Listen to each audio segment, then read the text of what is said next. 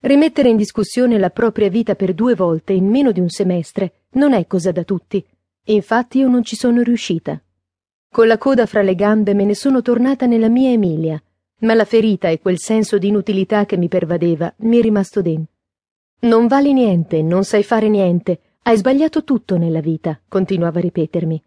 C'è chi sfoga le proprie frustrazioni iniziando a fumare. Io le ho sfogate sul cibo. Una fame nervosa, incoercibile e spesso dannosa. Il cibo era mio e nessuno poteva portarmelo via, almeno quello. Ho iniziato ad accumulare peso, i vestiti hanno smesso di andarmi bene. Ero un fagotto deforme che continuava a volersi fare del male. Sono arrivata a pesare oltre 110 chili, con tutti i danni che questo può comportare. Ero sempre incazzosa, incazzata, nervosa e irascibile. Sapevo che la risposta era dentro di me, ma al momento mi stavo facendo le domande sbagliate.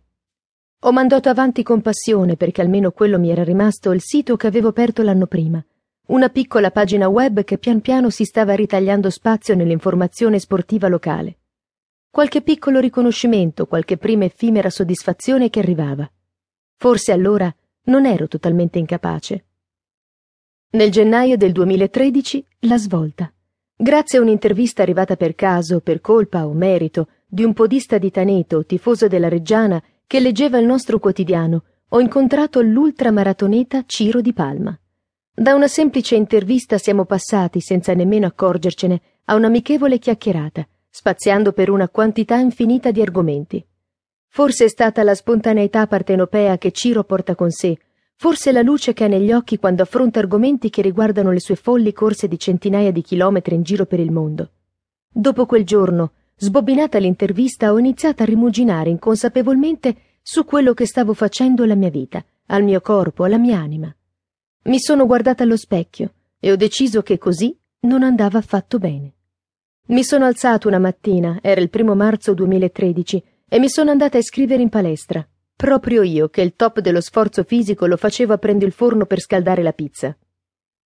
E lì, in palestra, ho incontrato il mio angelo custode in questo lungo cammino, Roberta, una piccola grande lady dal pugno di ferro e l'animo gentile, a cui era stato assegnato il compito di prepararmi la scheda di allenamento. Assieme a lei ho affrontato la prima delle mie paure, pesandomi e scoprendo che come Tiziano Ferro partivo dalla cifra tonda tonda di 111 chili. Porca vacca. E sarà stato per colpa di Di Palma, sarà perché io in fondo non è che stia proprio benissimo di testa, quando mi è stato chiesto che obiettivo ti vuoi dare in questo anno di palestra? Mi raccomando, spara alto. Io, come la sciagurata di manzoniana memoria, ho risposto voglio correre una maratona. La maratona, per chi non lo sapesse, non è solo New York, è una distanza bellissima di 42 km e 195 metri, dietro cui si celano storie meravigliose di vita e di amore, di passione e di follia, di amicizia e fratellanza. Ma la maratona non si improvvisa, soprattutto se non hai mai corso un solo chilometro in tutta la tua vita. Ma ormai il danno era fatto. E l'idea, seppur folle, ha preso forma ed a germoglio è lentamente sbocciata. Ho scaricato le mie prime tabelle for Dummies e il 13 giugno 2013, l'ho segnato sul calendario, ho fatto il mio primo allenamento di corsa. Corri un minuto, cammino un minuto, ripeti dieci volte. Non sono riuscita a completarlo. Ci ho riprovato il giorno dopo e quello dopo ancora. Andavo al fiume in bicicletta e correvo da sola lungo la pista ciclabile, di nascosto da sguardi che potessero compatire il mio corpaccione semovente.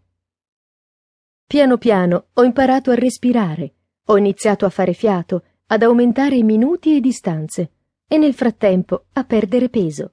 Mi sono fatta violenza ogni volta che dovevo uscire a correre, perché sapevo che voleva dire almeno 30-40 minuti di sofferenza pura.